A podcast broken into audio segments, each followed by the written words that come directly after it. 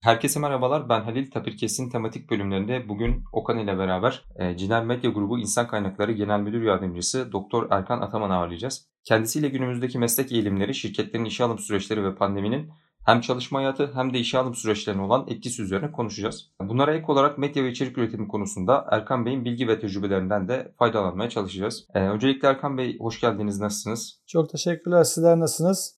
Ee, bizler de iyiyiz. Teşekkür ederiz. Uzaktan bir şekilde hayatımıza devam ediyoruz. Sizin de... Pandemi sürecinin getirdiklerini hep beraber yaşıyoruz demek ki. Evet. Hayatımız oldukça şey değişti. Ee, Okan sen de hoş geldin. Hoş bulduk. Teşekkür ederim. Erkan Bey siz de hoş geldiniz. Teşekkürler Okan'cığım. Sizler de. Tamam. Erkan Bey e, sizleri e, şu anki görev tanımınızı tanıtmaya çalıştık dinleyicilerimize ama insan kaynakları alanının yanında spor, grafoloji, kişilik ve sağlık analizi gibi alanlarda da çalışmalarınız bulunmakta. E, sizi daha iyi tanımak adına bizlere kendinizden biraz bahsedebilir misiniz? Tabii ki. Öncelikli olarak biliyorsunuz zaman zaman jenerasyon farklılıklarından bahsedilir ya. Benim iş hayatını o anlamda jenerasyon farklılıkların başlangıçlarında yer alıyor olabilir. 1992 yılında insan kaynaklarında çalışma hayatına başladım. Ee, 1992 yılında çalışmaya başladığım dönemlerde adına insan kaynakları diyen kuruluş sayısı çok azdı. O zamanlar personel e, departmanı, personel birimi olarak adlandırılan bir yapıya sahipti. Günümüze gelene kadarki süreçte insan kaynakları yönetimi, insan değerleri yönetimi, yetenek yönetimi gibi farklı farklı isimlerle adlandırılmaya başladığı süreci hep beraber yaşadık. E, ben bu süreçte e, özellikle çalıştığım sektörlere baktığınızda e, otomotiv sektöründe, lojistik sektöründe çalışmalarım oldu. En sonda medya sektörüne giriş yaparak medya sektöründe Sabah ATV televizyonlarının içinde bulunduğu organizasyonda çalışmaya başlayarak medya sektörüne bugün şu anda içinde bulunduğum Habertürk, Show TV, Bloomberg, Habertürk.com gibi organizasyonların e, içinde yer alan Ciner Yayın Holding'de insan kaynaklarında çalışmaya başladım. E, Aikido'yu çok seviyorum. E, bu arada Aikido'da iş hayatımda neredeyse benzer zamanlar diye düşünebilirsiniz. Biraz tabii ki ilerleyen süreçlerde oldu ama orada da severek yaptığım bir alan. Grafoloji denilen bir şeyi söyledim biraz önce e, Halit Bey. E şimdi ne vardı orada? E, kişilik analizi ve sağlık analizi vardı. E, oradaki maksat şu, şu anda artık e, gençlerimiz yani sizler daha çok bilgisayar kullanıyorsunuz. Yazı yazmayı çok sevmiyorsunuz. Biz kişilik analizini yapabilmek için o yazı karakterlerinden e, neler ortaya çıkarabiliriz? Bir de yazının bize verdiği e, sağlık analizleri vardı. Çok merak ediyordum. E, onun da e, hem normal hem ileri düzeylerini alarak bugüne kadar geldim ve şimdi sizin karşınızda insan kaynakları yöneticisi olarak e, konuşmaya çalışıyorum. Çok teşekkür ederiz tekrardan katıldığınız için. Grafolojiyi biraz araştırınca bakınca ben de aslında belgesellerde izlediğim sürekli karşımıza çıkan ve gerçekten bilgi birikimi gerektiren ve biraz özelleşmiş bir alan olduğunu farkına vardım. Yani adını bilmiyordum sadece yapan insanları biliyordum. O da televizyondan gördüğüm için. İnsanların imzasını inceliyorlar, yazı karakterlerine bakıyorlar Sanırım sizin de yaptığınız buna yakın diye tahmin ediyorum. Şöyle söyleyeceğim. E, ben bunu Zeynep Bornavalı diye bir hanımefendi var. Türkiye'de yaşayan iki tane e, bu e, şeyin eğitimlerini veren insanlar var. Zeynep Hanım benim bildiğim kadar ya Üsküdar Amerikan ya Robert mezunudur. 72-73 yaşlarında tekrar Boğaziçi Üniversitesi'nde ekonometri doktoraya dönen biraz sıra dışı bir profildir. Ben ondan bu eğitimi almıştım. Bu eğitim e, aldığımda bana aktardığı bazı bilgiler oldu. Mesela biraz önce sen e, imzadan bahsettin ya. Aslında bunun tarihçesi çok eski zamanlara kadar dayandığını öğrendim. Örneğin İngilizlerde ve Fransızlarda savaş dönemlerinde şeyleri bulabilmek için, e, adı nedir, muhbirleri bulabilmek için kullanırken Fransa'da evlenebilmek için gençlerin bir dönem için özellikle karakterleri birbirine uygunsa evlenmeleri noktasında yazı karakterlerine bakıldığı gibi bir ifadeler vardı. İlginç bir alan, keyif aldığım bir alan. Biz İK'cıyız, insan kaynaklarcıyız. E, ister istemez psikoloji bizim alanımıza giriyor. Biz de o alanda neler yapabiliriz diye araştırmalar yapıyoruz. O araştırma kapsamında karşıma çıkan çok keyif aldığım bir e, uygulama uygulamaydı. Ama Zeynep Bornavalı'yı bir takip edin. E, değişik bir insan profili var. İnanılmaz sıra dışı bir profil. O yüzden e, benim için çok büyük bir keyifti bu psikolojik analizleri yapabilmek için e, grafoloji. Erkan Bey grafoloji işte kişilik ve sağlık analizinin yanında Aikido dediğimiz uzun süredir 92 yılından beri. Yani biz kendi tembelliğimizden de olabilir de biraz okul ve sporu bir yerde götürmekte zorlanıyoruz. Bunu nasıl sağladınız acaba?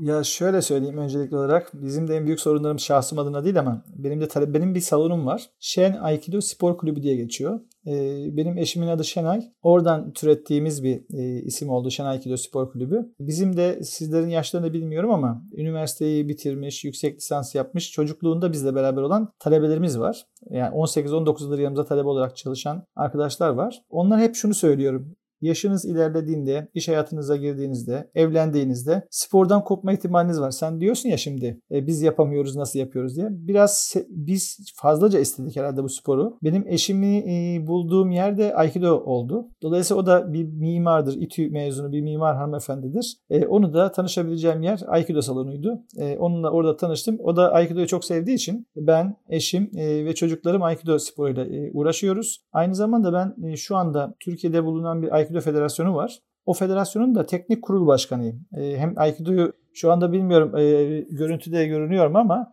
Şurada bir arka tarafta bir kılıç görürsünüz. Benim arkamda masamın arkasında görünüyordur. Eğer görüyorsanız biraz şey yapabilirsiniz. Dolayısıyla bu spora olan sevdamız büyük ama şunu söyleyebilirim. Ben zaman zaman hani sizin gibi genç arkadaşlarla bir araya geldiğimizde jenerasyon farklılığı gerçekten çok büyük. Sizlerin de içinde bulunduğunuz dönemde anlamaya bizim çalışmamız lazım. Biz hep e, şey yapınca sanki nasihat ediyormuşuz gibi geliyor. Sizler de kızıyorsunuz bazen zaman zaman. E, dolayısıyla hani biz isteklerimizin peşinde çok koşmaya çalıştık. Benim şeyim şu, e, bu konudaki fikrim her şeyden önce sağlık için. Hani sporu derseniz bir kere hepimiz bir iş hayatı içerisinde çalışacağız inşallah. İster uzaktan çalışacağız dönemin getirdikleri gibi, ister ofis ortamında çalışacağız. Ama spor şart. Spor sağlık için şart. Sağlıklı yaşamak için şart. Bir şekilde Aikido yapmak zorunda değilsiniz ama yürüyüş, koşu, yüzme, basketbol, voleybol hangisi ilgi alanınıza giriyorsa onu yaparsanız e, sağlık bulabilirsiniz. Benim de oğlum e, inanılmaz derecede e, bilgisayar oyunlarına meraklı. Bir taraftan aman oğlum sadece bilgisayar e, oynama deyip ben de e, bir şeyler söylemeye çalışıyorum ama zaman zaman istesek de farklı noktalara gidiyor tabii ki.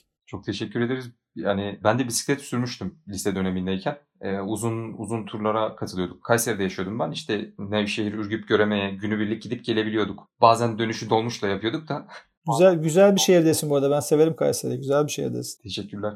Bisiklet kullanmak burada çok e, büyük avantaj sağlıyor yani insanlara. Yollar biraz daha geniş, daha düz bir şehir olduğu için. Ama İstanbul'da bir 4 yıl yaşadım işte üniversite şu an 3. sınıftayım. Ee, orada bisiklet sürebilmeyi pek düşünemiyorum. Şu an pandemiden ötürü geldim burada direkt bakımını yaptırdım. İşte pompasını şeyine ayırdım. Sen hiç şeye gittin mi? Ee, Hollanda'ya gittin mi hiç? Ya da gördün mü? Ee, yok Hollanda'da gördüm evet. Şöyle söyleyeyim ikinize de söyleyeyim. Yani büyük ihtimal bilenleriniz vardır. Hollanda'ya gidince ben çok üzüldüm. Şimdi mesela Konya bu için çok güzel bir yer. Kayseri güzel bir yer. Düzlük anlamında söylüyorum.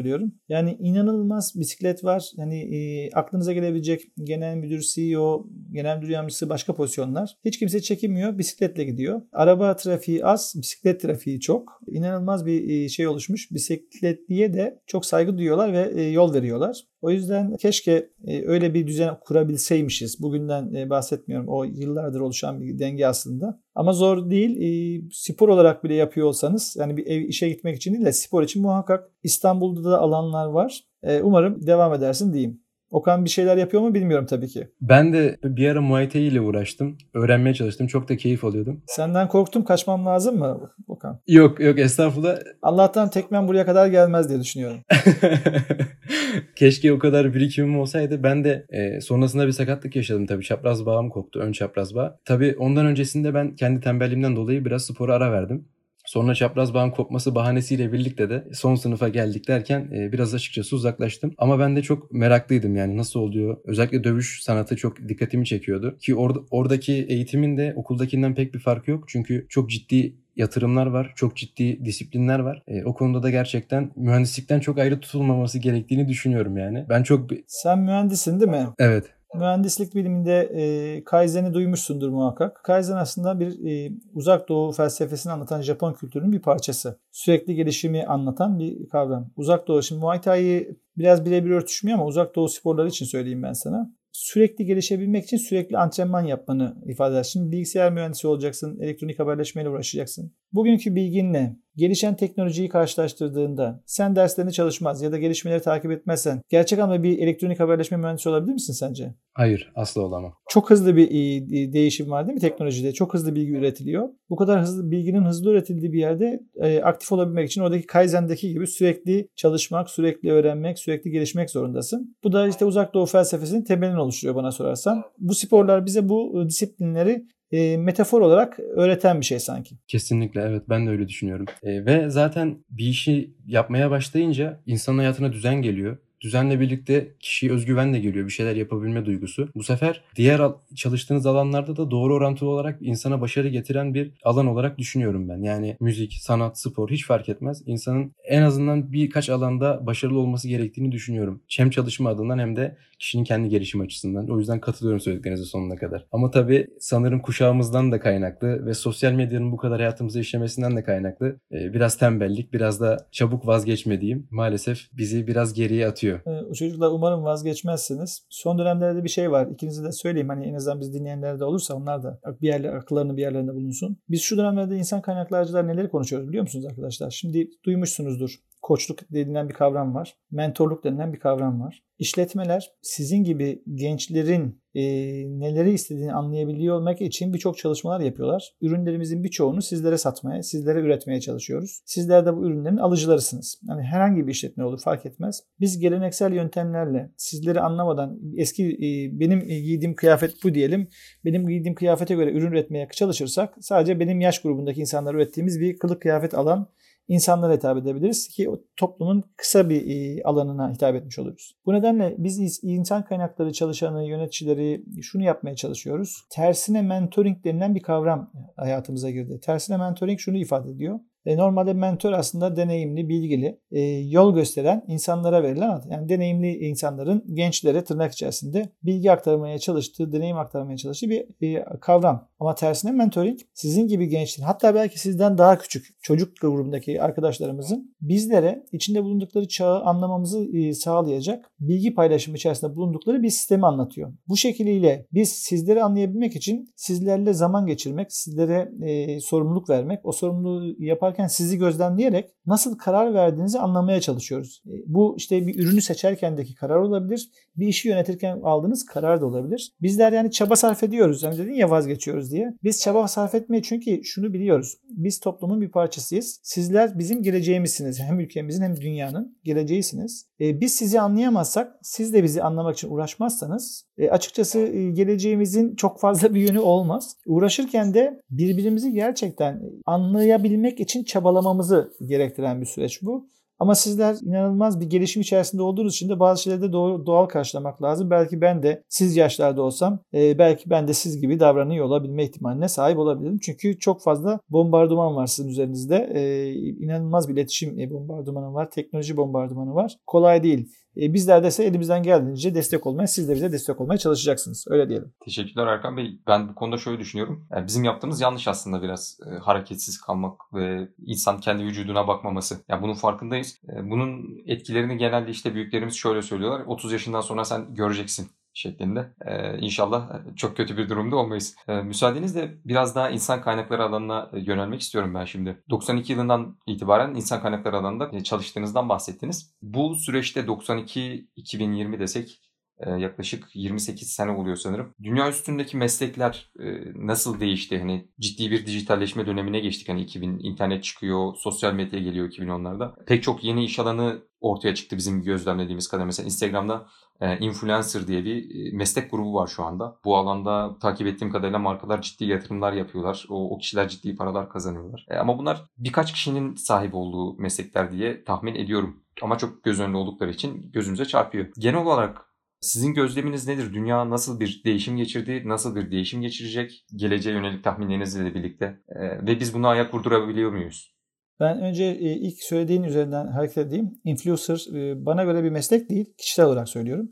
Influencer dediğimiz arkadaşlarımızın çoğu e, aslında ünlü olan ve bu ünlü oldukları alandan kaynaklı olarak takipçi sayısı çok olan takipçilerin bu arkadaşları takip etmesi vesilesiyle de ürün pazarlaması yapabileceğine inanılan insanların markalar tarafından ürünlerinin tanıtılmasını sağlayan kişiler. Bu benim bireysel görüşüm. Çünkü onların aslında belki bir şarkıcı, belki bir model, belki e, işte e, farklı alanlarda bir uzmanlığı var. Ama şu çok doğru bir e, nokta. Mesela influencerlar çok ciddi anlamda markaların tanıtımına katkı sağlıyor. Bugüne kadar birisi deseydi ki bir birey ki influencer olarak bahsediyorum birçok markayı aynı anda tanıtabilir mi sorusu sorulsaydı e, insanlar garip bir şekilde karşılayabilirdi. Çünkü e, reklam pazarlama alanlarına baktığınızda Olimpiyatları biliyoruz hepimiz değil mi? Olimpiyat sponsorları işte kimi zaman markalar Adidas olur, kimi zaman Nike olur, kimi zaman farklı markalar olurdu. Aynı anda işte bir saat markası tanıtılırdı. Aynı anda bir spor malzemesi markası ama influencerlar işte bir kıyafetini giyiyorlar. Üzerinde saati var, eteği var. E, ondan sonra diğer marka hepsi bir arada tanıtılabilir hale gelmeye başladı. Bu teknolojinin getirdiği e, ve sosyal medyanın bizim hayatımıza getirdiği bir kavram oldu. Burada çok ciddi bir değişim var. Meslekleri halen da benim en azından tecrübem olarak bakarsanız 1992'den beri veya yaşı daha ileri olan arkadaşlarımız, büyüklerimiz zin gibi algılayıp aynı şekilde yapmaya devam edersek herhalde e, benim de şu anda bu işi yapmıyor olmam gerekirdi. Çünkü e, çok ciddi bir değişim var. Hayatımızda e, öncelikli olarak teknolojiyi anlamak zorunda olduğumuz, mesleklerin çok ciddi bir değişime tabi olduğunu gözlemlediğimiz bir kavram var. Ben örnek şöyle söyleyeyim size. 92'de ilk başladığım yıllarda bir müdürüm vardı. E, Rafet Bey'e selamlar olsun halen yaşıyor. Onun masasında bir iş hukuk kitapları vardı. O kitapları alabilmek, okuyabilmek çok zordu arkadaşlar ve onun e, şeyindeydi, kontrolündeydi. Ondan bir şey istediğin zaman evet bu çocuk kendini geliştirmeye aday diye değerlendirir kafasında bir değerleme yapardı. Ama artık öyle bir kitaba e, sahip olmak önemli değil. Kitap okumak çok büyük bir unsur. Kitap sahibi olup onları değerlendirmek çok bir unsur ama artık o kadar geniş bir dünyamız oldu ki bundan sonra üniversitelerin e, ürettiği kaynaklara ulaşabiliyoruz internet üzerinden sosyal medyaların e, alanlarındaki üretilmiş bilgilere ulaşabiliyoruz. Kütüphanelere ulaşabiliyoruz. Artık e, bilgi bireylerin tek elinden çıktı. Ama bir kural var. O bilgiyi alıp o bilgiyi işleyebilme becerisini sağlamak gerekti. Teknolojik gelişmeler bize mesleklerin bilgiyi alabilen yani esnek e, e, çalışma metotları da getirmekle beraber öğrenme becerisini e, olan arkadaşlarımızı başarılı kılmaya doğru yönlendirdi. Ben zaman zaman şunu söylerim. Bu gelişen teknolojide benim herkes teknolojinin bir sonraki boyutunda hep şu konuşuluyor. Yapay zekanın geldiği bir noktada siz e, gençler üniversite hayatlarınıza giriyorsunuz. İşte ikide bir e, yapay zeka e, ürünlerini ortaya koyuyorlar. Örnekleyeyim ben size. LinkedIn'de bir tane e, arkadaş şöyle bir e, başlık atmış. Tebrik ediyorum. E, bu arkadaş kendini kuaför kuaför robota e, tıraş ettirdi diye. Ben bir baktım izledim şeyi. E, bir an için açıkçası e, garipsedim. E, bazı şeyin benim, bu benim bireysel görüşüm bu arada. E, kuaförlük mesleğinin bile bir robot tarafından yapılabileceğini düşünebiliyor musunuz? E, dolayısıyla e, ne kadar büyük bir değişim olacak? Aslında bizim yaptığımız tüm ürünler, e, meslekler e, robotlar tarafından yapılabilir hale getirilmeye çalışılıyor. E, ben şöyle bağlamak istiyorum. Hani insan kaynakları çalışan olarak da bakarsanız, değerlendirirsiniz. İşinde in, insan var. Teknoloji insan için. İnsanın varlığını ortadan kaldırmamak anlamında her işin e, bir robotunun olmasına gerek yok. Ee, bir e, kuaför mesleğini robota emanet etmeye kalkarsanız sohbet edecek insan bulmakta biraz zorluk çekebilirsiniz. Bazen hanımlar da erkekler de dedikodu yaptıkları ananlar biliyorsunuz e, kuaförlerin yanlarında oluyor. Dolayısıyla bu insan olmanın erdemi içindeki e, enerjiyi boşaltmak. Ya sporla boşaltırsınız ya sohbet ederek boşaltırsınız. Bu çerçevede oluşur. Yeni meslekler karşımıza çıkıyor mu? Çıkıyor. Ee, özellikle son dönemlerde veri madenciliği denilen bir kavram var. Bunu hepimiz biliyoruz. Aslında bu veri madenciliği, veri analizi kavramların çıktığı noktalar ne? Biraz önce başta söylediğin influencer diye bahsediyorsun ya, aktardın ya. Birçok data var. İşte kişisel verilerle ilgili datalar olmakla beraber bazıları bu dataların içerisinde tercihleri neye göre yapıyor? Erkan Ataman e, hangi alanda tercih yapıyor? İşte bir internetten giriyorum. Benim bir tane spor mar- ayakkabı markasına ilgim varsa veya telefon e, alacağım ona ilgim varsa girdiğim arka taraftaki yazılımsal kodlar benim hangi alana ilgi olduğumu alıp bir başka markayı aynı şeyde segmentasyonda markayı reklam olarak karşıma çıkartıyor. Bunun arka taraftaki yazılımını yapabilmek için veri madenciliği denilen kavramı bazı arkadaşlar kullanıyor. Bunu da tabii ki yazılımları kullanarak yapıyorlar. E, ben şöyle diyebilirim. Sizlerin gelecekte başarılı olmasının e, önünde sizin şu anki döneminizdeki mesleklerin de çoğunun e, olmayacağını hepimiz biliyoruz. Bunların hepsi şekil değiştirecek. Bu şekil değiştirirken teknolojiyi yakından takip etmek zorunda olduğunuzu sizler bizden daha iyi biliyorsunuz. Ama yılgınlık olmayıp biraz önce dedik ya çok kolay vazgeçiyoruz. Vazgeçmeden bu mesleklerinizi okuduğunuz okullarda elde edilmeye çalıştığınız meslekleri veya illaki okuduğunuz okuldan mezun olduğunuzda o mesleği seçmek zorunda değilsiniz aslında. Keşke iyi bir planlama yapabilsek, iyi yönlendirmeler yapabilsek, e, pedagojik formasyonları size iyi verebilsek, e, daha çocukken hangi alana ilginiz olabileceğini tespit etsek ve o alanda siz eğitim alabilseniz, koşullar buna uygun olsa o zaman evet okuduğunuz okul sizin mesleğiniz olur ama bazen Kimi zaman ailesel koşullar, kimi zaman gelir e, dengesizliklerinden kaynaklı istenmeyen yerlerde okunabiliyor. Dolayısıyla meslekleriniz farklı olabiliyor ama normal koşullarda bu meslekleri elde etmek istiyorsanız e, sürekli e, kendinizi geliştirmek zorundasınız. Ben oyun oynayan çocuklar eskiden garip gözle bakarken şimdi diyorum ki çocuklar oyun oynayın. Çünkü e, fantastik romanlar okuyun. Bunu bir iki yerde dillendirdim. Belki dinlediğin yerlerde duymuş olabilirsin. Fantastik romanlar okuyun. Hayal gücünüzü geniş tutun. Mesleğinizde hayal gücünüzü geniş tutamıyorsanız gelecekte bir yerde yoksunuz arkadaşlar. O yüzden e, o hayal gücünüzün yani tırnak içerisinde vizyonunuzun artabilmesinin yolu hem okumak, bu üniversite eğitimleriyle olmakla beraber hem de e, fantastik romanlar okurken, oyunlar oynarken hayal dünyanızı e, genişletmekten kaynaklanıyor. Ama şunu da dikkat edin. Bazı oyunlar da insanları yönlendirmek için e, bilinçli yapılan oyunlar da karşınıza çıkıyor. Biraz hani sorgulamak kaydıyla bu söylemleri söylerken de sorgulamak kaydıyla yaptığınız şeyler e, sizin iş hayatınızı şekillendirecek. İşe olan bakışınızı, vizyonunuzu, yaratıcılığınızı ortaya koyacak. O anlamda artık oyun oynayanlara siz diyorum bol bol oynamaya devam edin. Tabii ki masadan kalkıp arada bir hareket edin. Çevrenizde biraz sosyalleşin insan olmanın erdemini de ortaya koyun diye söyleyebiliriz. Çok teşekkürler. Ben de şeyi sormak istiyorum müsaadenizle. E, değişimden bahsettik. Yani insanların iki kesimdeki insanların da birbirine ayak uydurması gerekiyor. Gençlerin biraz daha orta yaşlıları, orta yaşların biraz daha gençlere ve işlerin böyle yürümesi gerekiyor. E, Türkiye üzerinden sormak gerekirse gerçekten e, şirketler bu dünyadaki değişime ayak uydurabiliyorlar mı? Yani insanlara bu şekilde cevap vermeye çalışıyorlar mı? En azından hani sizin özelinizde bu böyle ama bütün şirketler ve bütün firmalar, bütün kurumlar ya da bütün kişiler buna önem veriyor mu? Bunu çok merak ediyoruz. Şu an sosyal medya şirketlerin piyasaya tutunması için bir araçmış gibi gözüküyor ama bunu acaba bu amaç uğruna mı yoksa bazı şeyleri başarmak, insanların eline tutmak adına mı yapıyorlar? Bunu merak ediyoruz. Şöyle söyleyeyim. Şimdi bir kere şirketlerin temel amacı nedir arkadaşlar? Gelir ve kar elde etmek değil mi? Temel amaç budur. Eğer e, şey değilse, e, adı nedir? Kamu kuruluşu değilse bunlar. Kamu kuruluşlarının görevleri çünkü biraz farklı. Ama şirketler gelir ve kar elde etmek amacıyla temel amaç olarak e, ortaya çıkarlar. Gelir ve kar elde etmek amacıyla ortaya çıkan şirketler teknolojiye ayak uydurmazlarsa, yani gönüllü olarak uydurmazlarsa zaten gelecekte onlar var olmayacak demektir. Bu nedenle hani her şirket yapabilir mi? Evet yapabilir ama bunu kendi imkanları ölçüsünde yapabilir. Bu da biraz imkan meselesi biliyorsunuz. Maddi gücünüzün, sermayenizin yeterli olması durumu söz konusu. Ama küçük eskiden daha büyük bütçelerle e, kendinizi tanıtmak e, mümkünken şimdi daha küçük bütçelerle kendinizi tanıtma şansına sahipsiniz. Burada e, önemli olan şey şu. Firmalar sosyal medya platformlarını işveren markaları oluşturmak amaçlı kullanıyorlar. Bunu bilinçli bir şekilde sorunun bir kısmında sanki öyle bir durum vardı.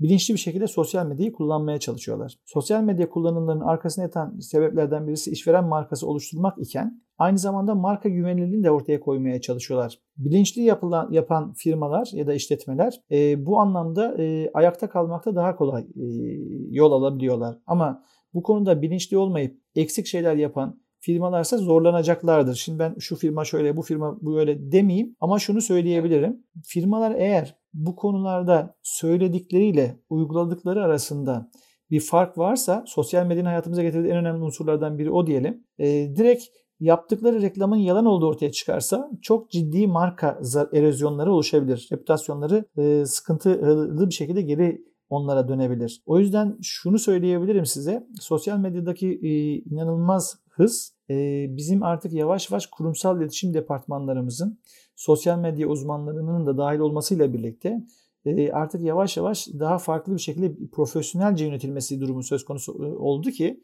bu, bu anlamda şirketler profesyonel bazda bu uygulamaları hayata geçiriyorlar. Onun için hani küçük bir işletme de olsa, büyük bir işletme de olsa profesyonelce yapmaya çaba sarf ediliyor diyebilirim ben size. Bu soruyu sorarken aslında benim aklımdan geçen ilk örnek şu oldu. Show TV'nin çok çok eski bir zaman önce yani en azından diğer kanalların başlamadan önce Show TV ana haber ihbar hattını oluşturmasıydı. WhatsApp'tan başınıza gelen bir olayı atıyorsunuz ve neredeyse interaktif bir haber yolunda adaydı yani. Çok güzeldi. İnsanlar başına gelenleri atıyor. Duyulmayan sorunları oradan paylaşıyorlar. Bu çok güzel bir başlangıçtı mesela. Sorarken de aklımdan direkt o geçti zaten.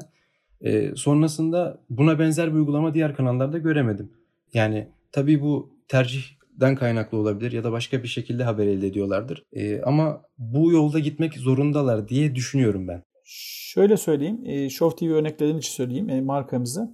Show TV'de çok değerli arkadaşlarımız var. Gerçekten bu ihbar hattı çok interaktif bir uygulama. E, bir de şunu unutmayın artık e, haber aslında insanın kendisi.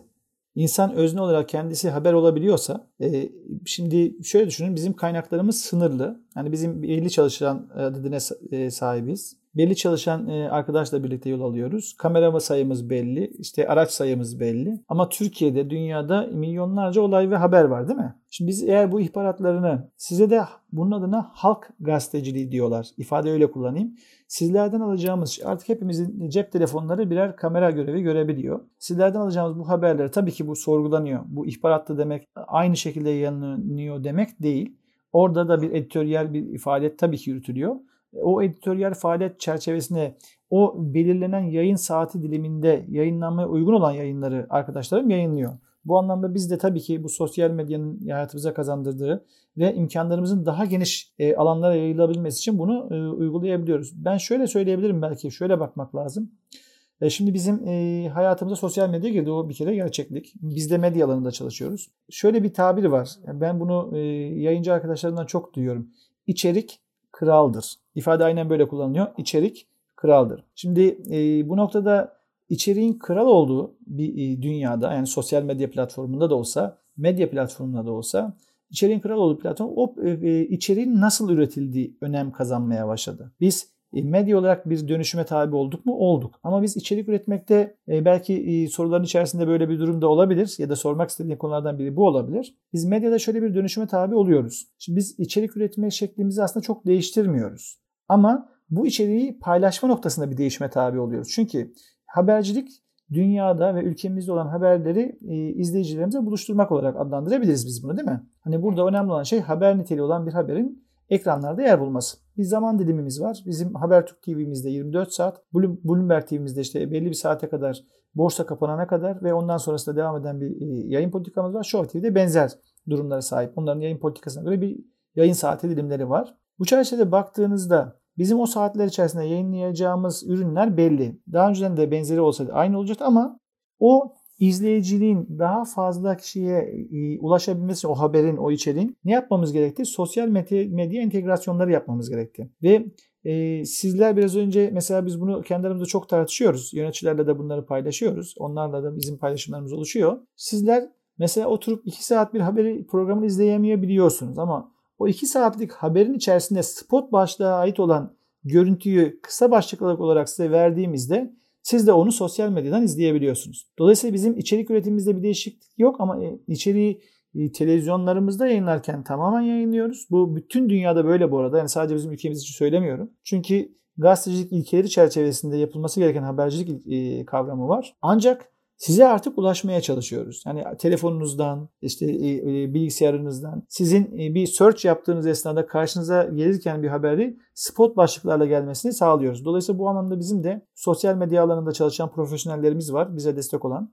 Biz zaman zaman Show Haber örneğini verdiğim için söyleyeceğim. Show Haber'in çok sevdiğim genel yönetmeni Rıdvan Bıyık var haber tarafının yönetmeni. Geçen sohbetlerimizde oldu. Bana YouTube'daki e, izleyicilerimizden bahsetti. İşte e, Facebook'taki izleyicilerimizden bahsetti. Instagram'daki izleyicilerimizden bahsetti.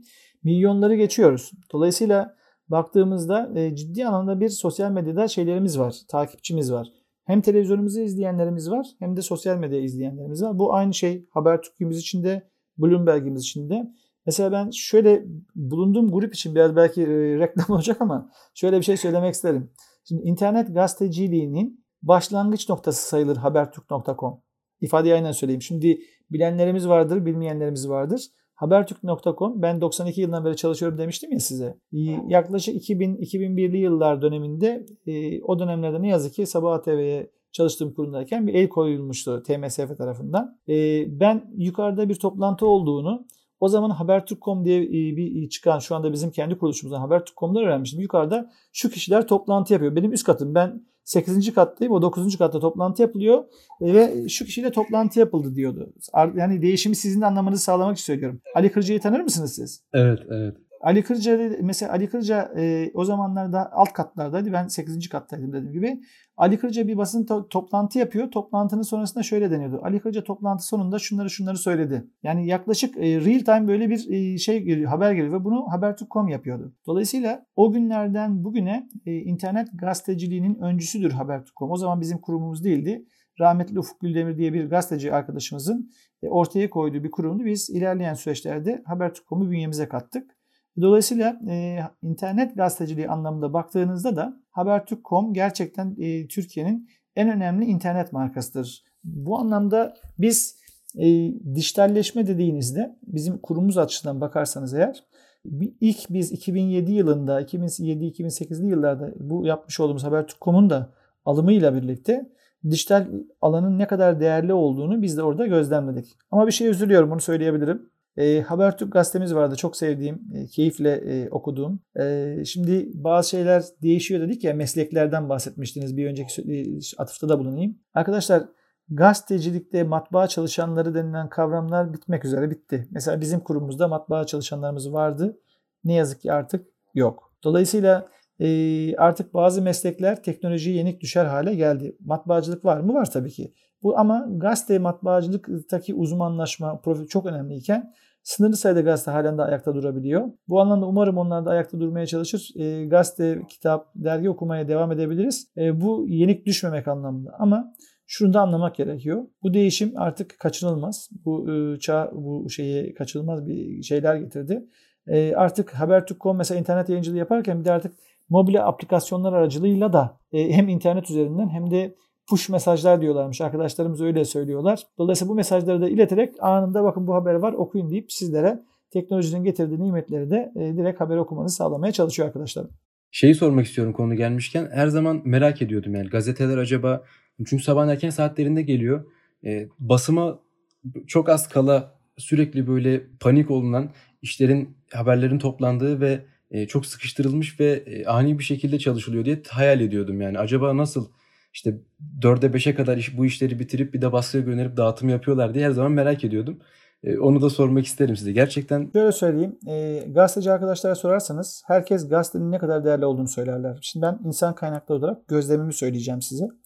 E, gerçekten gazetecilik dediğilen kavram gazeteyle hayatta e, var idi. Yine varlığını sürdürüyor ama gazetelerin çıkma sürecinde şöyle bir e, mantık vardı. Şimdi bunların bir haber merkezleri oluyor gazetelerin. E, aynı zamanda bu haber merkezlerin bir de e, haber e, müdürlüğü denilen kavramlar oluşuyor. Genel yayın yönetmeni dediğimiz arkadaşlarımız e, altında çalışan ya da birlikte çalıştıkları e, haber müdürleri aracılığıyla, editörler aracılığıyla gündemi belirliyorlar. Gündemde neler var onları konuşuyorlar. Haber toplantısı deniyor bunun adına. O haber toplantısında yapılması gereken planlanan haberleri arkadaşlarımıza iletiyorlar. O da haberler de haber merkezleri aracılığıyla habere dönüştürülüyor. Bir de adına yurt muhabirliği denilen bu WhatsApp ihbaratta dediniz ya. Yurtta bulunan bazı freelance muhabirler aracılığıyla veya kendi muhabirleriniz aracılığıyla haberler geçer size. Bu haberler de işte o günkü gündemde olmayabilir ama öyle çarpıcı bir haberdir ki Adıyaman'da birinin işte hep şey derler e, köpek insanı ısırınca haber olmaz da insan köpeği ısırınca haber olur derler ya bir insanın köpeğe ısırdığına ait bir haber olduğunu varsayalım. O tür bir haberin e, gazetede yer bulması noktasında ilgi çekici olması anlamında söylemek istedim. E, öyle bir haber gelirse de e, onların koydukları bazı sayfalar vardı. Ancak bu sabah toplantısı yapılır. Bir de öğleden sonra senin bahsettiğin 4-5 gibi toplantı yapılır. O toplantı sonrasında bir haber çıkar ise e, bizim son baskı dediğimiz bir tabir kullanılır. Son baskı saatine kadar değişim saati normal 4-5 aslında bitiş saati değildir. O protokole göre baskı protokolü diye tarif edilir. Baskı protokolüne göre diyelim ki bu saat 8 ile 10 arasındaki bir saattir e, veya 12'ye kadar uzar. Bazen zaman zaman mesela şampiyonluk maçları e, olduğunda o saatler daha uzatılırdı arkadaşlar. Öyle söyleyeyim size çıkan haberleri yapabilmek için. E, ama şunu söyleyebilirim. Çok ciddi araştırmalar yapılırdı arkadaşlar. Hani gazetecilik dediğinizde, gazete çıkarmak dediğinizde haber içeriklerinin çok ciddi araştırmalar sonucunda ortaya konulduğunu, bazı haberlerin belki hazırlanabilmesi için bir ay gerektiği, bir hafta gerektiği, 10 gün gerektiği durumlarda ancak gazetenizde çıktığını görebilirdiniz. Şimdi internet mecrası sizler diyorsunuz ya sıkılıyoruz sizlere uygun haber üretilmeye çalışılıyor internet mecraların bazılarının. Biz mesela Habertürk.com olarak söyleyeyim size. Bizim bir şeyimizi incelerseniz e, anlayacaksınız. Bizde birçok yazar, birçok gazeteci vardır. Habertürk.com e, gazetemiz kapanınca Habertürk gazetemiz birçok muhabir arkadaşımız bir, bir ya da işte muhabir e, yazar diyelim şeyde editör arkadaşımız buraya almaya gayret ettik. Tabii ki imkanımız ölçüsünde. E, bu kadar yoğun bir yazar kadrosu yok internet mecralarının. Yani gazetecilik deneyimi olup bu kadar araştırma yapabilme e, ya da çaba harcayabilme potansiyeli olan her yerde çok değerli arkadaşlarımız var ama Bizim Habertürk'ün böyle bir özelliği var arkadaşlar. Dolayısıyla artık geçmişteki o bahsettiğim sana anlatmaya çalıştığım Okan sorun üzerine söylüyorum. E, o gazetecilik geleneğini biz yine internete devam ettirme çabamız var. Ama e, bu gazetecilik anlayışı her internet mecrasında aynı şekilde olamayabiliyor. Spot başlıklar halinde size ajanslardan geçen haberleri aslında sizin ilgi çekici hale getirerek sunmaya çalışan e, adresler var. O anlamda size şöyle bir görev düşüyor gençlere. Her duyduğunuz habere inanmamak, gazetecilik e, süzgecinden geçtiğine inandığınız, iyi araştırıldığına inandığınız haberlerin okunmasını, bu bizim Habertürk sadece var diye söylemiyorum. Bazı yerlerde var tabii. Bizim kendimiz evet buradayız ama başka yerlerde var. O anlamda hani onu siz bulacaksınız artık. Tabii ki Habertürk.com'u birinci sıraya koyarak yapacaksınız diye umut ediyorum. Buna göre bakacağız diye. bu söylediklerinizden sonra zaten aksi mümkün değil. Hadi öyle e, aslında bu konuda e, yaşım pek yetmese de Mehmet Ali Birand'ı gerçekten çok severek takip ediyordum. Çünkü o ruhu... Allah rahmet eylesin bu arada. Evet Allah rahmet eylesin. O ruhu hissedebiliyordum yani. E, ve çok akıcı, ispatlı, düzgün gayet güzel kaynaklar vardı. Zaten 32. gün arşivini de şu an YouTube'da topluyorlar. Yayınlara devam ediyor. Siyaset Meydanı'nı izlediniz mi hiç? Ali Kırca. Evet, evet. Şimdi ben biraz daha Mehmet Ali Brandt biliyorsunuz Kanal D tarafındaydı ve çok değerli bir gazeteciydi. Hepimizin çok sevdiği biriydi. Allah rahmet eylesin. E, Ali Kırca da benim çalıştığım dönemde ATV'de bu işleri yapardı. Siyaset Meydanı'nda. Siyaset Meydanı'nda girdiğinizde YouTube'da ve benzeri yerde o kadar çok şeyleri vardır ki yani bir izleseniz Türkiye'nin geçmişini orada gözlemleyebilirsiniz veya dünyanın hani konuşulan konuya göre değişkendir tabii ki bu. Ee, çok değerli insanlar. Ee, mesela Ali Kırca e, duyduğum doğruysa bir iki defa da karşılaştık. Bahçeşehir Üniversitesi'nde ders veriyor. Ne mutlu ki öyle insanlar sizin gibi gençlere e, deneyimlerini paylaşmak için ortamlar bulabiliyor. Bu özel üniversitelerin yarattığı, devlet üniversitelerinin yarattığı güzel bir kaynak açıkçası. Onları yitirmemek, onların da bilgilerinden yararlanmak lazım. Keşke Mehmet Ali Brandt hayatta olsaydı da o e, sormak istediğin içindeki o heyecanı nasıl hissediyorsun Mehmet Bey demek e, için e, belki o soruyu ona sorabilseydin. Ama gerçekten e, çok e, güzel dönemlerdi. Yine sizin gibi genç arkadaşlarımız da var buna benzer isteklikte olan ama biraz artık çok fazla insan var. Eskiden sınırlı sayıdaydı. Takip etmek kolaydı. Şimdi çok var. Seçici olmak zorundasınız. Ben sadece size seçerken dikkatli olun diye uyarıda bulunmaya gayret edebilirim sadece. Teşekkür ederiz. Teşekkürler Erkan Bey. Müsaadenizle ben de e, bir soru sorarak devam etmek istiyorum. Tabii ki. E, siz de bahsettiğiniz haberin doğruluğunu kesinlikle hani bir kontrol etmemiz gerekiyor. Bu konuda işte bizim de birkaç çalışmamız olmadı ama araştırmamız oldu. Mesela deepfake denilen konu var. Bir insan tamamen söylemediği şeyi... Tekrar özür dilerim bir daha. E, deepfake. E, bir insan hiç söylemediği bir şeyi sanki o söylemiş gibi söyletiliyor işte. E, Obama için yaptılar, Trump için yaptılar. Geçenlerde Reagan için yapmışlardı bu artık hani gördüğümüzde de inanmamamız gibi bir şey ortaya çıkartıyor sonuç. Ben şunu sormak istiyorum. Bizim küçüklüğümüzden ben 97 doğumluyum. Şu an 23 yaşındayım. Ne güzel yaşasın. Teşekkürler. Gazetecilik hep e, böyle bir idealizmle birlikte anlatıldı bize. Hani bir insan gazeteci ise idealist olmalı, doğruyu savunmalı, kendini işine çok adamalı şeklinde gördük. E, peki medya grubunda insan kaynakları çalışanı olarak siz bir genel müdür yardımcısı olarak çalışanlarınızda hem teknolojik açıdan hem de bu istek ve idealizm açısından e, nelere dikkat ediyorsunuz? Mesela ben elektrik elektronik mühendisliği mezun olacağım ama gazetecilik hem filmleriyle hem takip ettiğimiz kadarıyla oldukça hoşumuza giden bir şey benim özellikle. Ben gelip e, size bir başvuru yapmak istesem ne özelliklere sahip olmalıyım? Bunu merak ediyorum. Öncelikle e, senin gibi gençlerle çalışıyor olmak bizi mutlu eder. Öyle söyleyeyim. E, biz öncelikle aradığımız şey şu gazetecilik mesleğinde temel aranılan kriter özgüven sahibi olabilmek. Bunun altını çiziyorum. Özgüven sahibi. Çünkü e, arkadaşlar şimdi gazetecilik e, kabul ederseniz ki çok fazla haberin içinde yer almaya gerektiriyor. Çok fazla haberin içinde yer alırken de sizin objektif olabilmenizi gerektiriyor tırnak içerisinde. E, hiç kimsenin e, görüşüne karşı değiliz ama e, haber objektif sunulduğu zaman e, bizim için gazetecilik ilkelerine uygundur. Bu anlamda baktığımızda e, gazetecilik mesleğine adım atacak arkadaşlarımızın kendilerini iyi ifade edebilmelerini, özgüven sahibi olabilmelerini, yaratıcı ve yeniliklere açık olabilmelerini biz çok fazla şekilde istiyor ve arzu ediyoruz. Eğer bir kişi de ki sen gençsin ama bu büyüdüğün ortamda ailenin sana e, empoze ettiği kavramlar çerçevesinde biraz daha geleneksel bir yapıya sahipsin ve teknolojiye çok açık değilsin, yeniliklere çok açık değilsin. Bizim aradığımız profil olamazsın. Ama sen e, dünyayı takip eden, e, işte lisanı olan özellikle burada İngilizce bizim için çok değerli bir araç olduğu bunun altını çizerek söyleyeyim. Çünkü dünyayı takip etmesini istiyoruz bizim e, çalışan arkadaşlarımızın.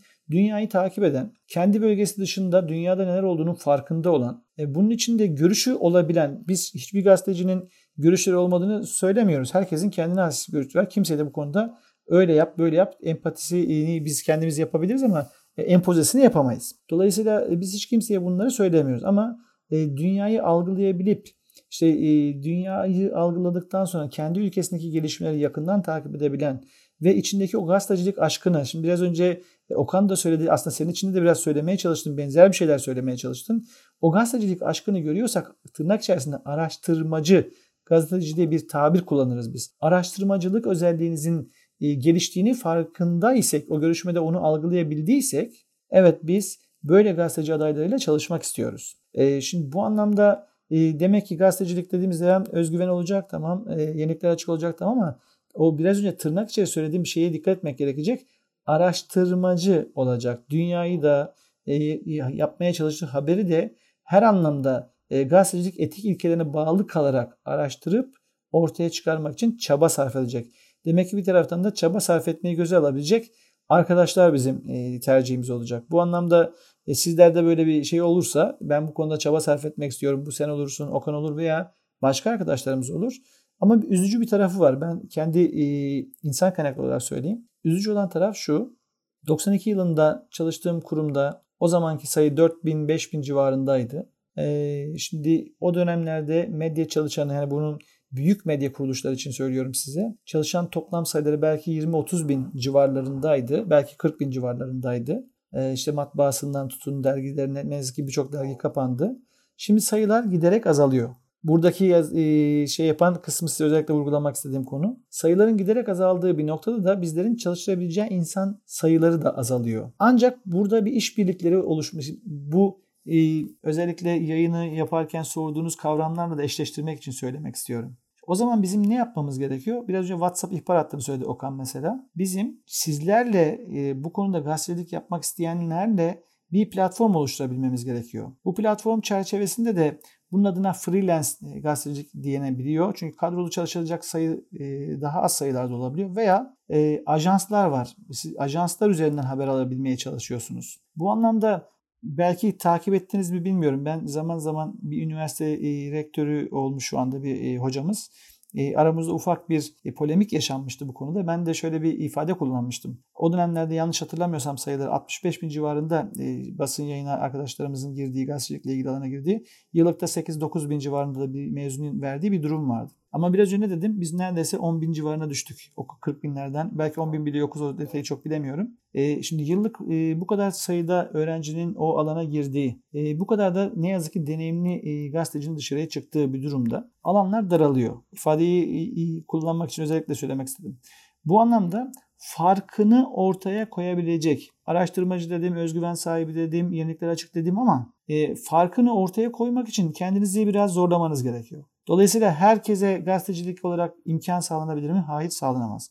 Ama farkını ortaya koyanlar ancak e, oralarda var olabilecek. Bizler de o alabildiğimiz e, arkadaşlar dışındaki e, arkadaşları da sosyal medyanın bize sağladığı imkanları da kullanarak bir platform kapsamı içerisinde değerlendirip onlarla haber paylaşımı, haber üretimi konusunda çaba sarf ettiğimiz alanlarımız var. Çaba sarf etmek için ekstradan biraz daha yorulmak, kafamızı yormamız, size bu ne yapabiliriz sizlerle entegrasyonu düşünmemiz gereken unsurlar var diyebilirim açıkçası sana.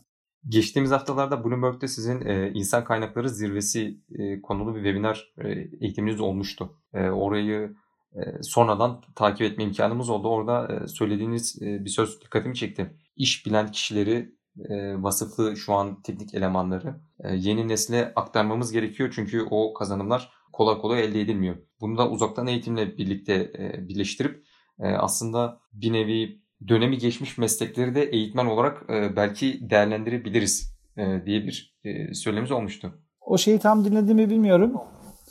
O şeyi tam dinlediğimi bilmiyorum e, ya da hepsini yayınları, yayınları görebildim mi? Orada altın yakalı diye bir ifade kullandım. Gri yaka diye bir ifade kullandım. Yeşil yaka diye bir ifadeler kullandım.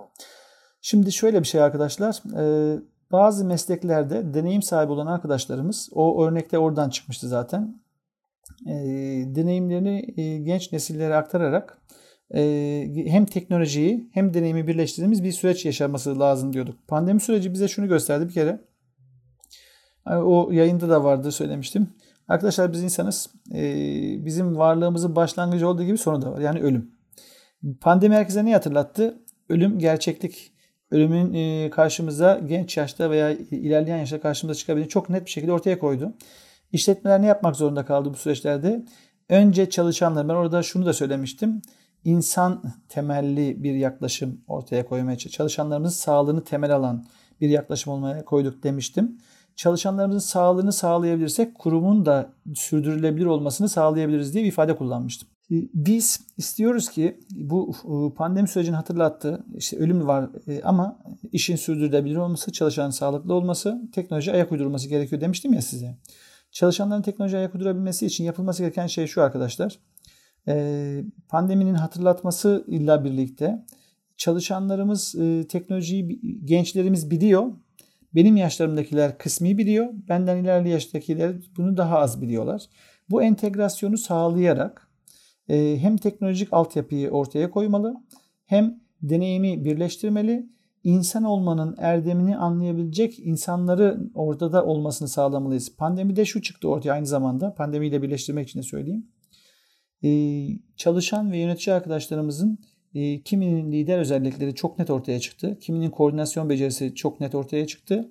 O süreçte sakin olabilmek, e, panik olmadan bu bugün pandemi olur, yarın bir trafik kazası olur, yarın başka bir durum olur. Hani stres altında bir kriz anında ne yapmamız gerektiğini pandemi bize anlattı ve öğretti. Bu anlamda bu pandemiyi böyle atlatmaya gayret ettik. Ama e, şunu söylemekte fayda var. Uzaktan e, eğitim, öğretim güzel bir kavram. Şimdi uzaktan eğitime de girmek gerekiyor söylediğin soru çerçevesinde. Ee, uzaktan öğretim şu anda çok güzel. Mesela karşılıklı bir paylaşımda bulunuyoruz. Siz bunun podcastini yapacağınızı söylediniz. Bu paylaşım e, başka arkadaşlarımıza e, da aktarılacak. Ama şunu atlamak atlamamak lazım. E, kinestetik hafıza diye bir kavram var. Duydunuz mu? Ben duymadım. Dokunsal hafıza diyelim biz kabaca. Şimdi görsel hafıza, işitsel hafıza diye söylenir. Bir de kinestetik hafıza diye bir ifade kullanılır. Bazı şeyler sözle yapıldığında çok anlam ifade edebilir. Ama gerçek anlamda kalıcı olması, içselleştirebilmesi o davranışın içselleştirebilmesi için yapılmasına bağlıdır. Yani hareket etmenize bağlı. Bu bilgiyi aldınız. Aldığınız bilgiyi o yüzden o altın yaka, gri yaka diye bir ifade kullanmamın sebebi oydu. Daha önceden deneyimlemiş biri bu bilgiyi verirken o çalışmayı o makine başında yapıyor arkadaşlar. Bunu biraz mavi yakalaya uyarlarsak veya insan kaynakları çalışanı ise benim bir yardımcımsa o yardımcıma bilgiyi aktardığında o işi yaparak öğreniyor. Yani e, davranışsal boyutuna çeviriyor. Sözlü duydunuz, görsel duydunuz, sizin hafıza yapınıza göre değişken olarak hafızanızda yer ediyor. Ama yaptığınız, uyguladığınız şey sizin içselleştirdiğiniz ve o bilgiyi deneyim olarak hanenize yazdığınız bir durum oluyor. Bu nedenle uzaktan eğitim öğretimin e, önemli olduğuna ben de inanıyorum ama bunun adına hibrit diyebilirsiniz, karma diyebilirsiniz. İkisinin bir arada yapılmasının önemli olduğunu düşünüyorum. Şimdi ben e, aynı zamanda Medipol Üniversitesi öğretim görevlisiyim. Medipol Üniversitesi öğretim görevlisi olarak yapmış olduğum eğitimlerim sınıf ortamında yaptım. Bir de bizim de bir program üzerinden yapmış olduğumuz uzaktan eğitim öğretimler oldu. Büyük ihtimal sizler de benzeri şeyler yaptınız. Şimdi mesela benim kullandığım uygulamada şu anda sizin ikinizin de yüzünü görebiliyorum. Canlı canlı görebiliyorum. Siz de benim mimiklerimi görüyorsunuz. İşte fiber altyapının e, izin verdiği ölçüde diyelim. Dolayısıyla e, yüzünüzdeki mimikleri gördüğüm için bu etkileşim güzel. Mesela benim kullandığım programda sadece bir kişinin yüzünü görüyorum. E, o da fotoğrafik olarak görüyorum. Bana e, o üniversite onu kullanıyordu. O mimikleri görmeyince sizin nasıl sıkıldınız mı? Sıkılmadınız mı? E, çünkü sınıf ortamında eğitmen e, tüm e, yüzleri bir arada görebiliyor. O tüm yüzleri gördüğünde birinin sıkılıp sıkılmadığını ya da telefonuyla oynayıp oynayamadığını farkında varıyor. Çünkü önemli olan şey eğitmenin ilgiyi o alana çekmesi değil mi? Uzaktan öğretimin önemli unsuru eğitmenin e, becerisine bağlı kalıyor. Şimdi eğitmen e, sınıf ortamına girdiğinde eğer becerisi değilse sınıf ortamında bir uğultu, bir gürültü oluşuyor ve o sınıfı yönetebilmek için biraz daha çaba sarf etmesi gerektiğinin farkında oluyor. Ama uzaktan öğretimde bu uğultu kavramı çok karşısına çıkmadığı için sadece gözleri görüyor, yüzleri görüyor. Biraz ufak bir şey burada bizim de deneyim kazanmamız gerekiyor. Biraz ilerleyen yaşlara göre sizin yaşlarınızla kıyaslayarak söylüyorum. Ee, bizim de deneyim kazanmamız gerekiyor. Sizin de bizle beraber bunu deneyimlemeniz gerekiyor. Önemli bir kavram ama biraz önce anlatmaya çalıştığım e, deneyimlemek, kinestetik hafızayı harekete geçirebilmek için uzaktan öğretim kullanırken Ee, bir de yerinde üretimi de yapabiliyor olmak bence önemli bir unsur olarak düşünüyorum. Halen daha geçerli bir e, unsur. Şöyle düşünün ben Aikido derslerimi online yapıyorum şu anda. Teknikleri gösteriyorum. Şimdi içim gidiyor. E, elini düzeltmem lazım, ayağını düzeltmem lazım ama gidi, tabii ekranların içine zıplayıp onların yanına gidemiyorum. Dolayısıyla da e, yapabildikleri kadar ancak yapmalarına izin veriyorum. Ama ben eğer o ortama girebilsem, o ortamın içinde olabilsem ben de müdahale ederek kinestetik hafızalarını orada devreye sokar yaptığı yanlışı anında müdahale ederek düzeltirim. Dolayısıyla ne oldu? Uzaktan eğitim yaparak şekil verdirdim. Şekli oturtmak için yerinde ders yapmaya başlayacağım. Ağustos ayında mesela yap, şey, verdiğim şeklin düzeltilmesini, bedenine oturmasını yan yanayken yapabiliyor olacağım. Dolayısıyla ikisinin iç içe olduğunu düşünüyorum. E, tek başına uzaktan eğitimin e, yeterli olmayacağını. E, bir de şunu unutmayın arkadaşlar biz sosyal medya deyince sosyalleşme, sosyal medya gelmesin aklımıza. İnsan bir sosyal varlık. Konuşarak, sohbet ederek sosyalleşebiliyor. Bu sosyalleşme şu anda sizin ikiniz de bana yakın gibi duruyorsunuz ama şimdi ben elimi uzatıyorum sana dokunamıyorum. Sadece resimlerinize dokunuyorum. E, benim ne kadar sıcak kanlı olup olmadığımı sohbetlerimden belki anlıyorsunuz ama bazen ben benimle çalışan arkadaşlarımız yoklarım arada bir e, sportif aktivite olarak söylüyorum. E, etkin, etkimin ne kadar olduğunu hissettiririm bazen. Arada bir espri de yaparım. Dolayısıyla bunu o hissiyatı alabilmek için ne yapmanız gerekiyor arkadaşlar sizin? Bunu bir şekliyle e, ortaya koyabilmeniz gerekiyor. Bu nedenle e, hem uzaktan öğretim öğretim önemli hem de kinestetik hafızayı e, bu e, yaparak öğrenme metodunu da e, uyguladığımızda o zaman daha çok akılda kalıcı olacağına inanıyorum diyebilirim. Çok teşekkürler Erkan Bey. E, bu sözlerinize ben de ciddi anlamda katılıyorum. Çünkü mesela bizim e, Tapirkest ismi aslında Tapir Lab grubundan geliyor. Bizim Tapir diye bir e, araştırma laboratuvarımız var. Yaklaşık İstanbul'dayken yani günümüzün büyük bir bölümü laboratuvarda geçiyordu. Mesela osiloskop diye bir alet var bizim biraz teknik olacak ama Aletin adı neydi? E, osiloskop diye geçiyor. E, elektrik sinyallerini daha kolay okumanıza, onu görselleştirmeye yarıyor. Orada işte kaç nereye yükselmiş, nereye inmişsiniz, işte ses dalgası nasıl görünüyor bunlara bakıyorsunuz. Hani ben bunu üniversiteye gitmeden ve laboratuvara girmeden önce bilmiyordum. Kullanımını da bilmiyordum. Ama bunun kullanmasını bilen bir kişi e, yanınıza oturup gösterdiği zaman e, her şeyin aslında ne kadar kolay olduğunu yani şöyle diyeceğim şiir yazar gibi o şeyi ayarlıyorlar yani bütün ayarlar yapılıyor e, ve siz de ben bir saattir buna mı uğraşıyordum diye bakıyorsunuz. E, o öğrendiğiniz çok daha iyi aklınızda kalıyor. E, kesinlikle katılıyorum bu konuda. E, ama şu... çok güzel bir örnek verdim mesela. Ben sana bir tane örnek ve örnek verebilir miyim? Tabii ki buyurun. Biraz önce telefon çaldı ya. Telefon arayan çok sevdiğim e, bizim teknik grup başkanı Semih Kaya aradı. E, yayın biter bitmez onu arayacağım. Semih Kaya bizim teknik grup başkanımız. Elektronik haberleşme mezunu bu arada. Okan sana da söylerim. E, mühendislik me İTÜ mezunu. Elektronik haberleşme mezunu. E, bana hep şöyle söyler. Benim yanımda çalışan arkadaşların yetenekli olup olmadığını anlamak yaklaşık olarak 0-1 salise sürer der. Ne demek istersin diye sorduğunuzda reji masasına oturup da yanlış tuşa basarsa ekran görüntüsü izleyiciye ulaşmazsa yetenekli olup olmadığını çok rahat anlayabilirsin ama tabii ki o sırada ya o arkadaş ya ben o iş yerinden gönderilirim gibi espri yapar. Dolayısıyla deneyim dediğin şey o biz mesela öyle direkt e, okuldan mezun arkadaşımızı alıp koymayız oraya. Ama o arkadaşlarımızla e, deneyimli arkadaşlarımız yan yana çalıştırırız. Onları gözlemlemelerini, nasıl yaptıklarını görmelerini sağlarız. E, o arkadaşlar onu orada görerek, e, izleyerek ne yaptıklarını farkına varırlar ve en sonunda da hadi bakalım sen de ama geç masaya diyebilecek hale geliriz. Ama bu olmadan ne yapmayız arkadaşlar? O masaya asla e, okuldan çıkmış bir arkadaşı koymayız. Mesela e, montaj setleri denilen bir setler var. Okullarımız bu konuda çok e, çaba sarf eden okullarımız da var ama montajı anlatıyorlar. Fakat kullanılan sistemler bizim gibi 4-5 kurum var diyoruz ya. Mesela tartıştığım konulardan biri budur bazı akademisyenlerle. Diyorum ki bu arkadaşlar bizler için yetiştiriliyorlar. Biz alacağız onları. Veya bizim dışımızda başka arkadaşlar e, alacaklar, çalıştırmaya gayret edecekler. Bizim ihtiyacımız ne? O programları bilen arkadaşları kullanmak istiyoruz. E siz de o zaman entegrasyonu yaparken buna uygun üniversite yatırım yapıyor biliyorsunuz. Alet edevat alıyor. Buna uygun yapmaya çalışın. Bizle konuşun. Hangi tür e, alanda faaliyet yürütüyorsunuz? Neleri kullanıyorsunuz diyeyim. Biz de olalım. Size e, teknik grup başkanımız veya diğer arkadaşlarımız aracılığıyla bu bilgileri aktaralım. Siz de o yatırımları yaparken onlar aracılığıyla yapın ki o okulda o eğitimi alan çocuk o masaya gelip geldiğinde hangi tuşa basacağını bilmezlik yapmasın, montajı direkt yapsın. Çünkü artık çağımız e, çok hızlı. Bilgi çok çabuk üretiliyor. O bilgiye ayak uydurabilmek için de e, artık okulu bitirdiği, bitiren kişinin hemen iş başına alabileceğimiz kişilerden oluşması gerekiyor. Bunun için biz de biraz bunu e, arzu ediyoruz diyebilirim. Çok teşekkürler. Eğer ileride olursa inşallah e, biz biraz podcast sayesinde bu edit, montaj, ses düzeltme, ses ayarlama işlerine biraz aşina olduk. Ee, anladığım kadarıyla kişinin kendi... O zaman sizi burada ağırlayalım bir bakalım neler yapıyoruz. Kabiliyetlerinizi görelim o zaman. Makinelerinizi bilmiyoruz ama birkaç ufak programı yavaş yavaş işte elimizden geldiğince kullanmaya çalışıyoruz. Bu işin esprisi hemen şöyle söyleyeceğim. Artık tabii teknoloji çok gelişti. Mesela telefonlarımızda bile artık bir montaj programları olabiliyor. Bizim burada kullandığımız tabii ki profesyonel makineler, televizyona uygun makineler. E, ama e, çok rahat montaj yapılabilen e, televizyon e, içeriğinde olsun olmasın sistemler var. Bunları yapıyor olmanız bir kere önce montaj mantığını kavratıyor size. Montaj ne demektir?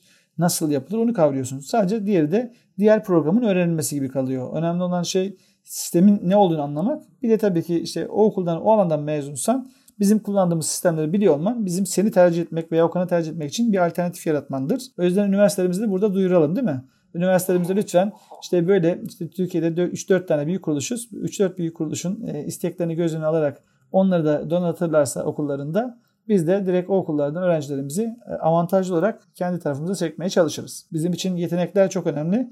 Yeteneği elde tutmak da önemli. O nedenle sizleri e, yetenekli olarak görmek istiyoruz her alanda. İnşallah. Teşekkür ederiz. Ee, ben şunu umardım Erkan Bey hani e, bunu sizin söylemeniz yerine zaten çoktan gerçekleştirilmiş olmasını dilerdim. E, çünkü hani üniversiteden mezun olacak kişi dediğiniz gibi başka bir ülkeye gidip çalışmayacak, Türkiye'de çalışacak e, ya da diyelim ki %50'si burada kalsa bu arada bir şey söyleyeceğim. E, lafını böldüm. Bizim ya, al, alım yapan arkadaşlarımız, bu alandaki profesyonel Semih Beyler diye bahsettiğim arkadaşlarımız dünya çapında fuarlara giderler. Dünyanın kullandığı ve gelecek olan aletlere yatırım yaparlar. Yani bizde kullanılan şey yanlış, anlamayın. Ya CNN'de de kullanılır, BBC'de de kullanılır. Yani bu ben bunu söylerken şey diye söylemiyorum. Hani biz kullanıyoruz. Avrupa bunu dünya kullanmıyor değil. E, Avrupa'da kullanıyor, dünyada kullanıyor. Bizim kullandığımız alet edevat dünya ile entegre olmazsa yayıncılığa ayak uyduramayız. Mesela HD yayınlar geldi değil mi hayatımıza?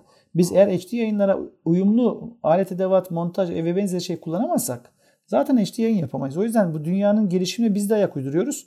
O anlamda üniversiteler bunları yaptığında yani sizin gibi arkadaşlar sadece burada değil, dünyada da çalışabilir hale gelir. Siz merak etmeyin. Yani sadece Türkiye için değil bu. Söylediğiniz o kadar aslında taşları oturtuyor ki yerine. Mesela Kemal Sunal'ın filmlerini izlerken eskiden biraz daha kötü bir kaliteye sahipti.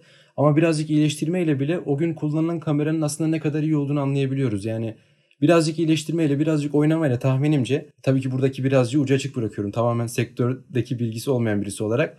Ama gerçekten günümüze çok yakın kalitedeki görüntülerle e, bir eski Türk filmini izleyebiliyoruz yani. Ki bu da o gün bile çok kaliteli cihazların kullanıldığını bana belli ediyordu. Şimdi siz de söyleyince iyice oturmuş oldu. Lens diye bir tabir kullanılıyor. Lens. Sadece çekim şeyi farklıydı. E, kaydedilen yerler farklıydı. Ama e, Kemal Sunal söylediğin gözlerim gitti valla. Kemal Sunal özlemişim. Çok da e, şeydi, e, hiciv e, yapardı öyle söyleyeyim. O esprilerin altında hepimize e, Anadolu insanının e, o zamanki garibanlığını, Anadolu insanının o, o günkü içtenliğini, Anadolu insanının ne kadar e, samimi ve içten olduğunu gösteren e, figürler çizerdi.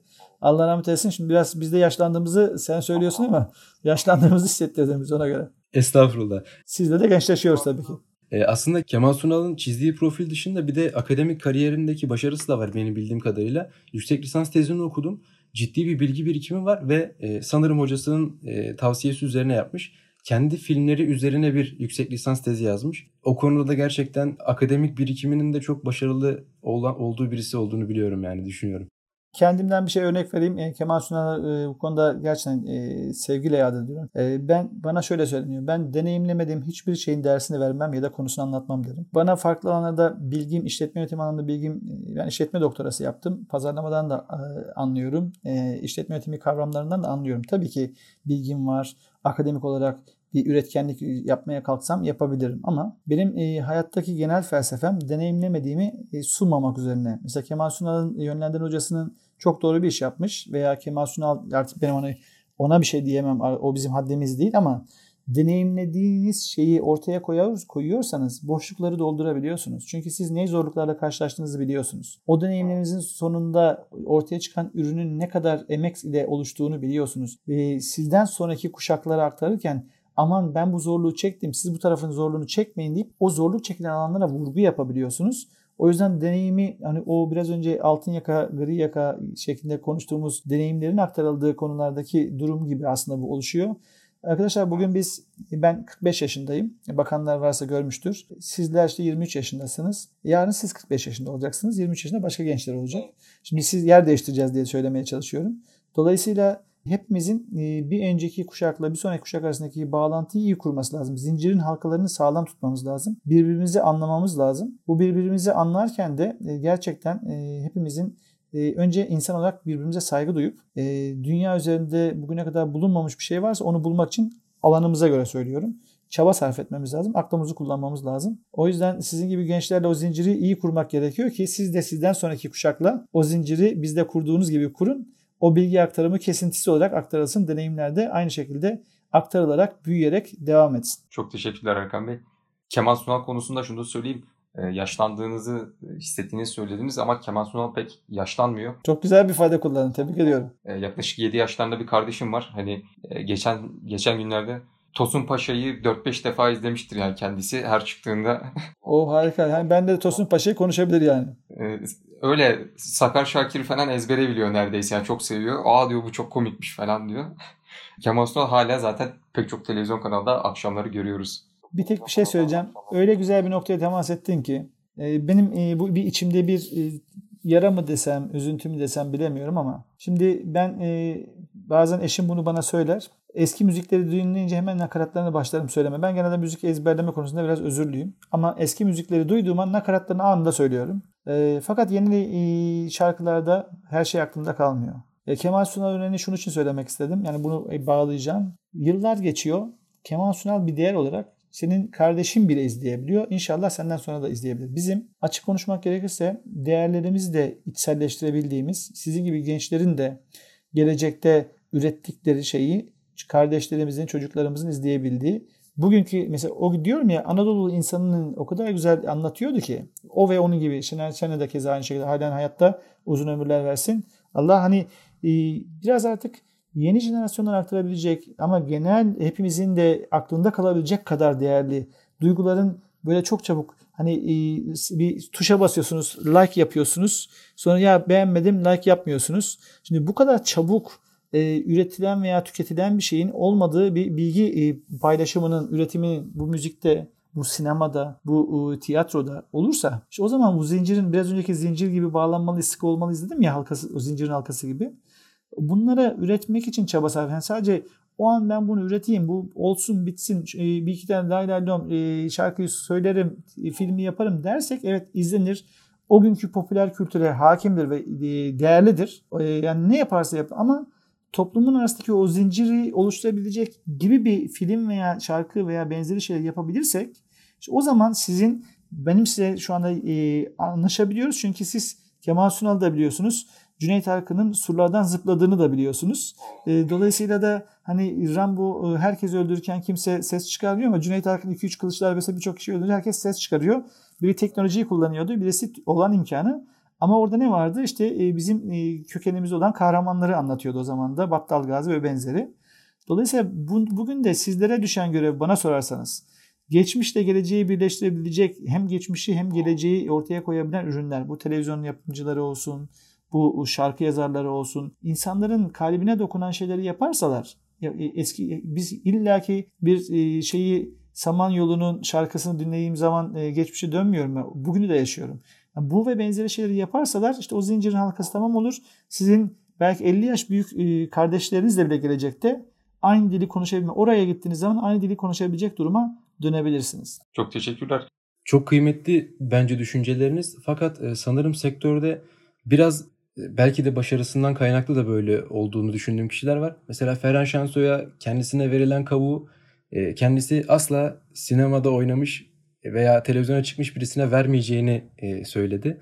E, burada da biraz tabii onun hak verebiliyorum. Yani kültürü korumak, e, o tiyatro kültürünü devam ettirmek için de yapılmış olabilir. Sanırım a, tabii kavuğu verdi. Münir Özkul'dan verilmişti kendisine. O da teslim etti.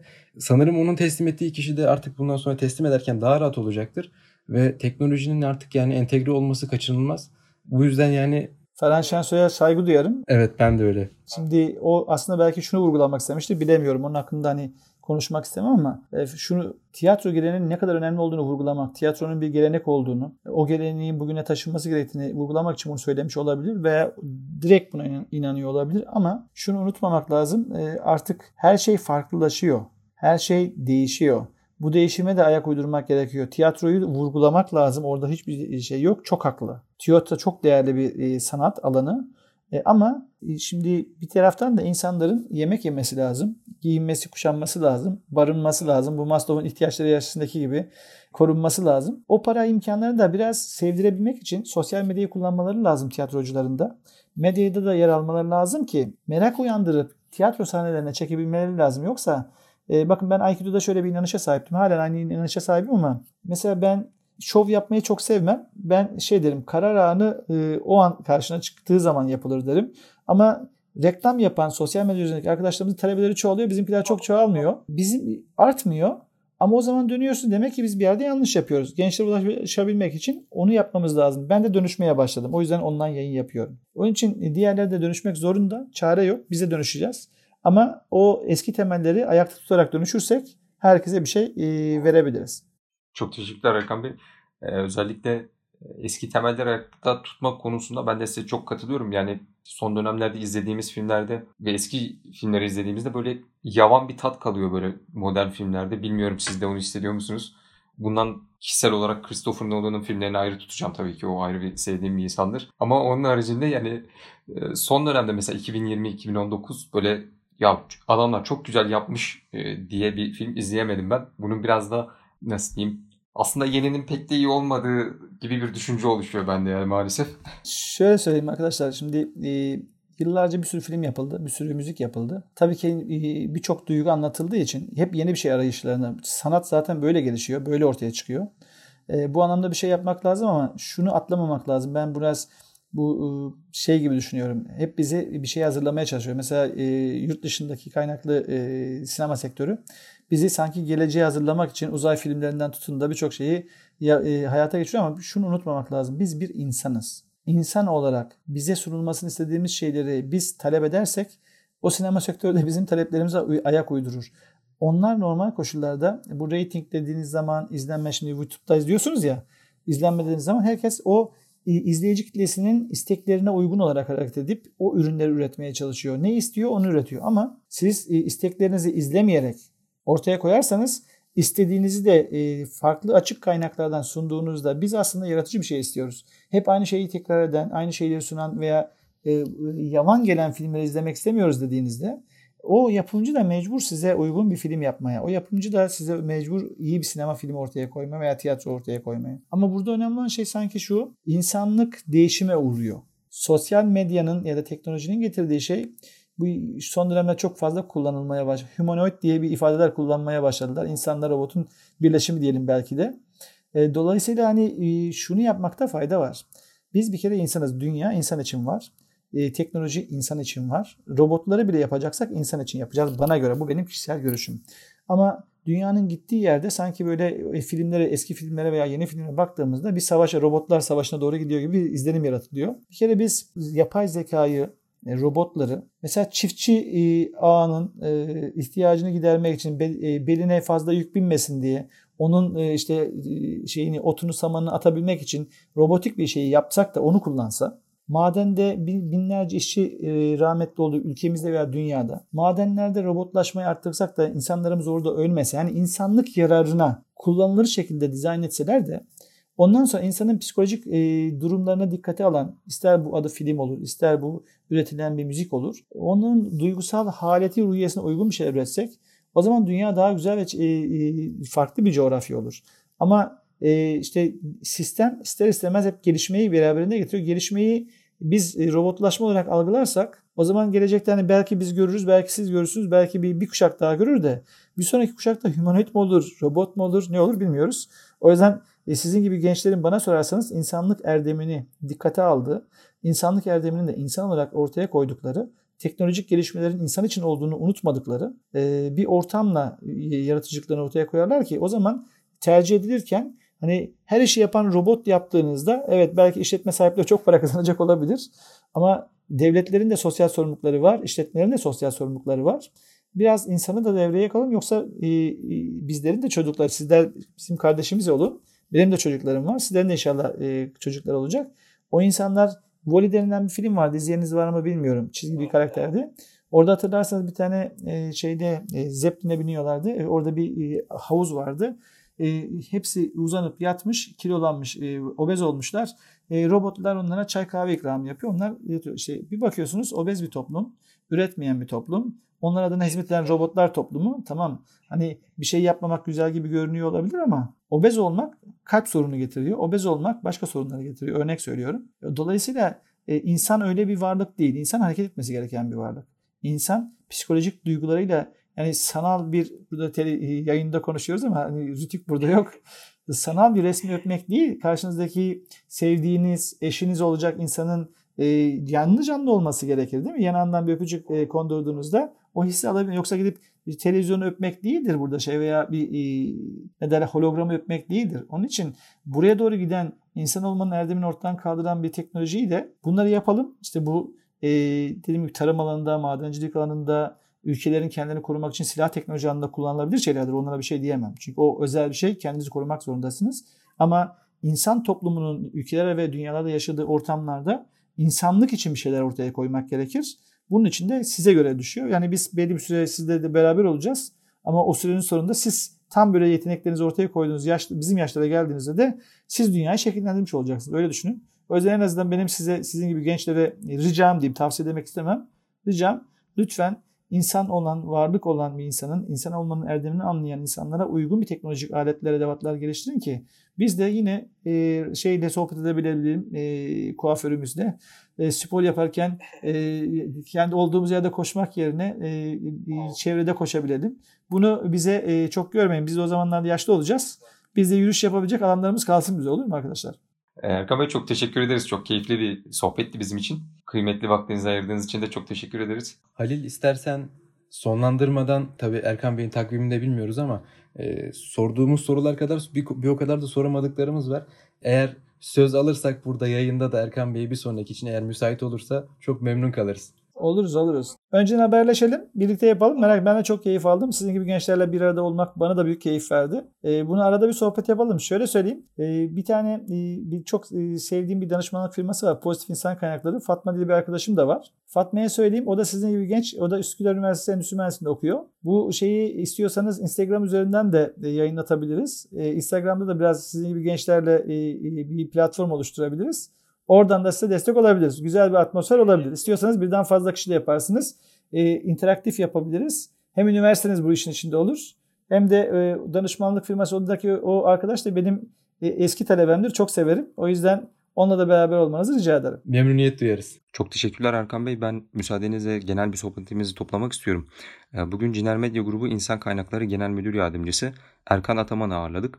Erkan Bey ile sohbetimizi spordan başladık. Sporun insan hayatına etkisi ve e, hareketli yaşamın insana olan etkisinden bahsettik. Hareketin insanın kendi psikolojisini koruması için, kendi sağlığını koruması için ne kadar önemli olduğundan bahsettik. Sonrasında grafolojiye değindik. E, grafoloji sizin de hatırladığınız üzere yazıdan karakter ve kişilik analizi çıkarmaya deniyordu. E, sonrasında bir gazeteci nasıl olmalıdır? Bir gazete daha doğrusu medya grubunda çalışmak isteyen kişinin e, ne gibi özellikleri olmalıdır? Bundan bahsettik. E, sosyal medya, interaktif gazetecilik ve araştırmacı gazetecilik üstüne konuştuk. Sonrasında Erkan Bey bize e, üzgün olduğu bir konudan bahsetti.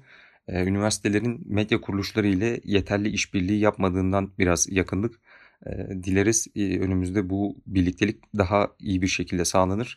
Son olarak da otomasyonun hayatımıza olan etkisinden bahsettik. Erkan Bey bir berber robot örneğiyle karşımıza geldi. Bu berber robota tıraş olmak istemeyeceğinden bahsetti. Çünkü berberlerin, kuaförlerin insanlar için sosyal bir birleşme alanı olduğundan konuştuk. Ve bu sosyalliğin insan yaşamı üzerine olan etkisinden bahsettik. Biraz sinemaya değindik, biraz kendi hayatlarımızdan bahsettik. Bizim için güzel bir sohbetti. Tekrardan çok teşekkür ediyoruz. Ben teşekkür ederim sizlere. Herkese iyi günler diliyoruz. Çok sağ olun. Görüşmek üzere. Sevgiler sizlere.